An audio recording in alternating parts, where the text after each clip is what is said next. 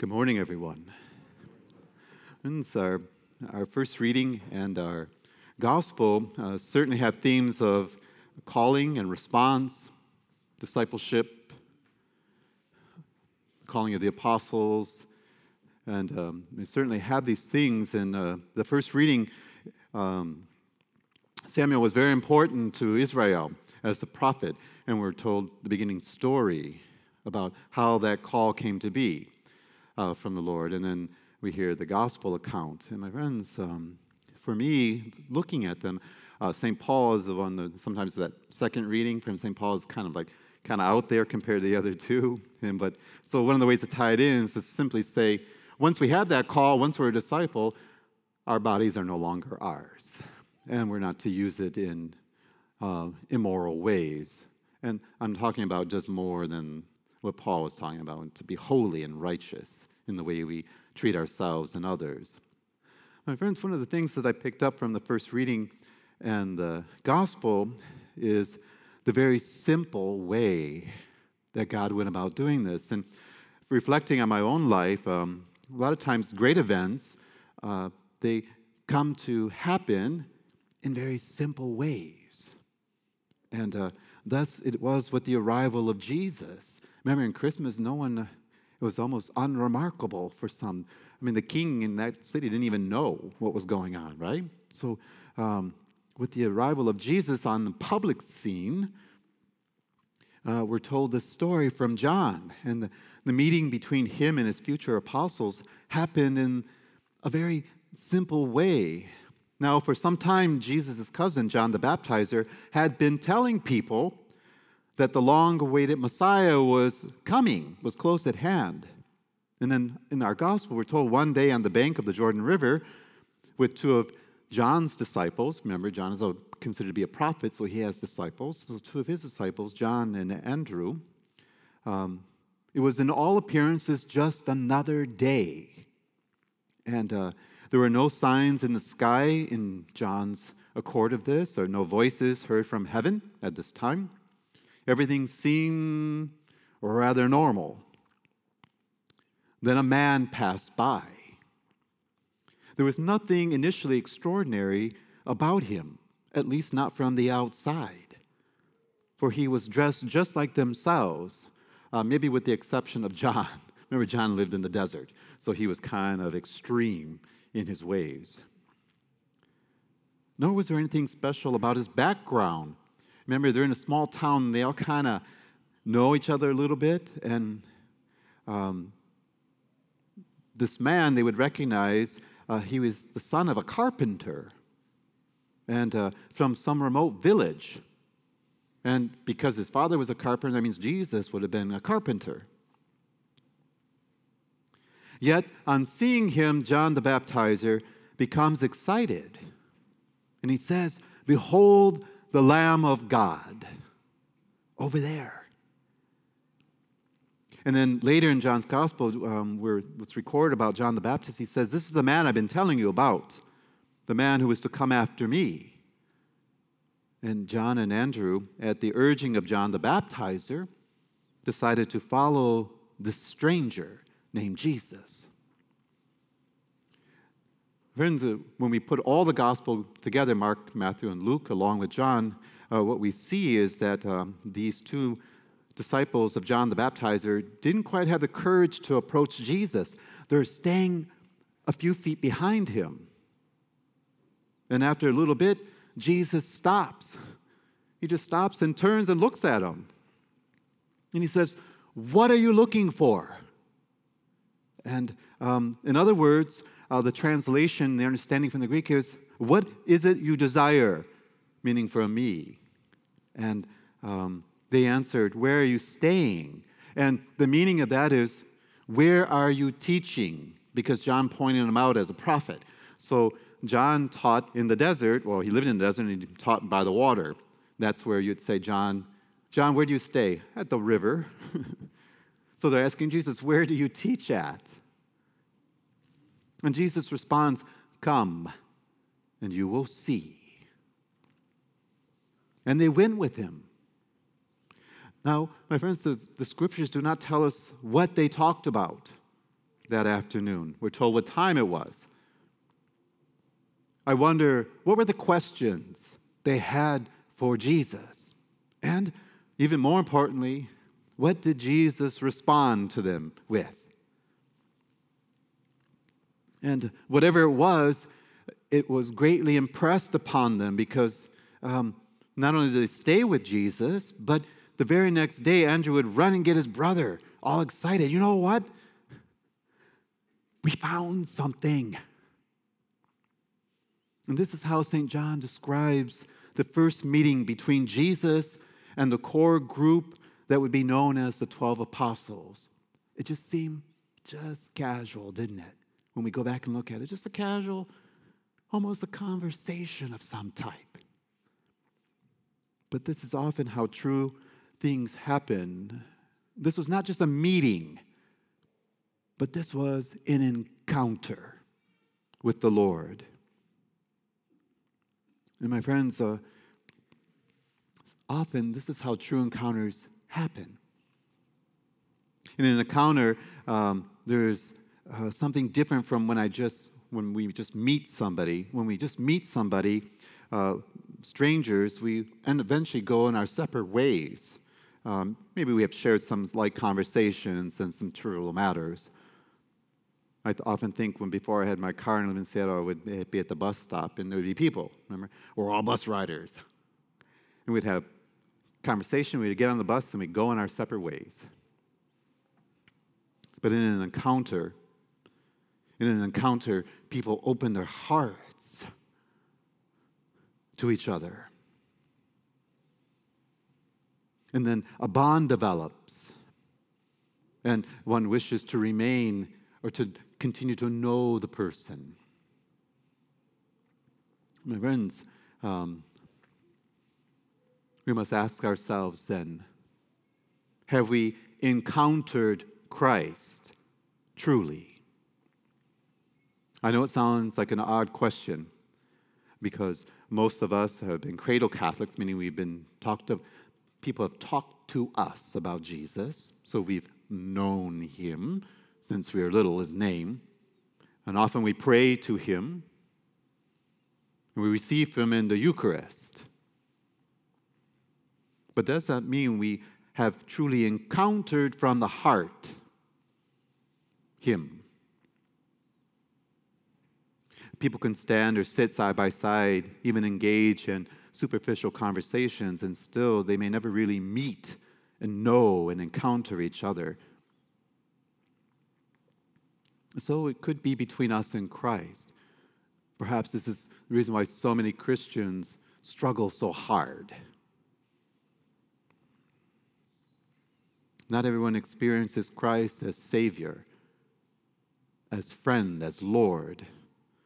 And my friends, if we have not discovered Christ this way, you have not discovered the true meaning of Christianity and how it is to be a disciple of Jesus.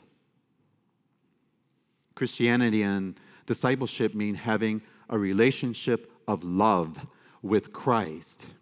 If you don't have this, you are missing out, and it is a great sadness. We must ask ourselves Do I let my prayers to Him, my religious practices, my religious observances, do they bring me into a real encounter and experience than with Jesus. My friends, in, God, in John's gospel, Jesus was passing by. He was walking along the shores. And so it is with Jesus, always passing by, as we would say.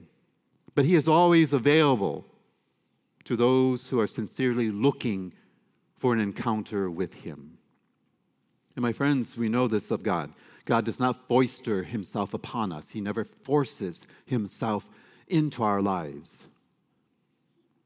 Because true love does not do this to people. And God is love, as St. John would tell us.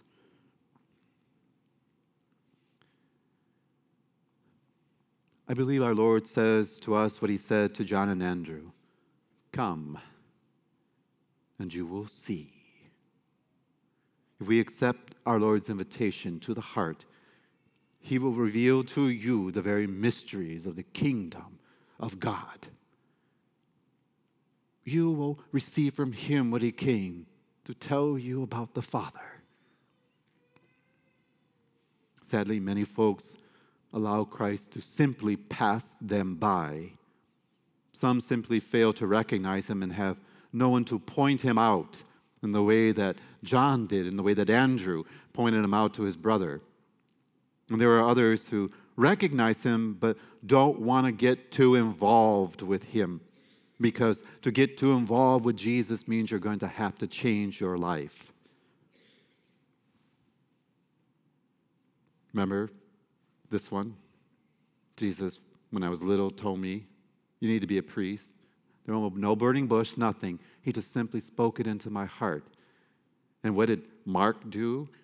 He ran away until he was in his 30s. yeah, doing whatever I wanted to do. Why? Because I knew this was going to change my life. But then I allowed the encounter to happen. And certainly it did change my life.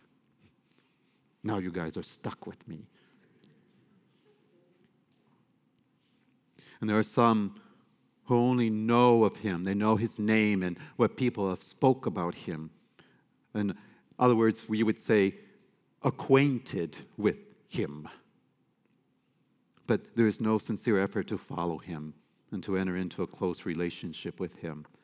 My friends, I think most of you, uh, if you look back on your life, uh, you have encountered a person who has greatly impacted or influenced your lives.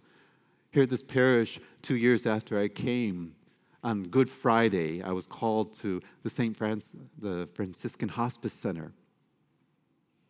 And a little lady was dying.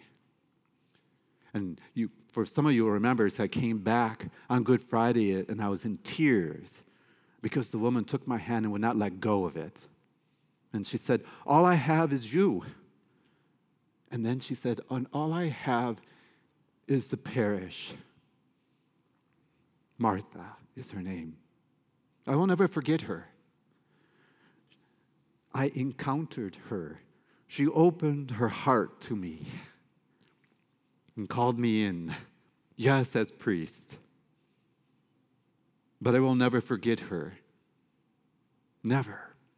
This is what I mean this type of experience and encounter all of you have known it at some level with people, but you must come to have this with Christ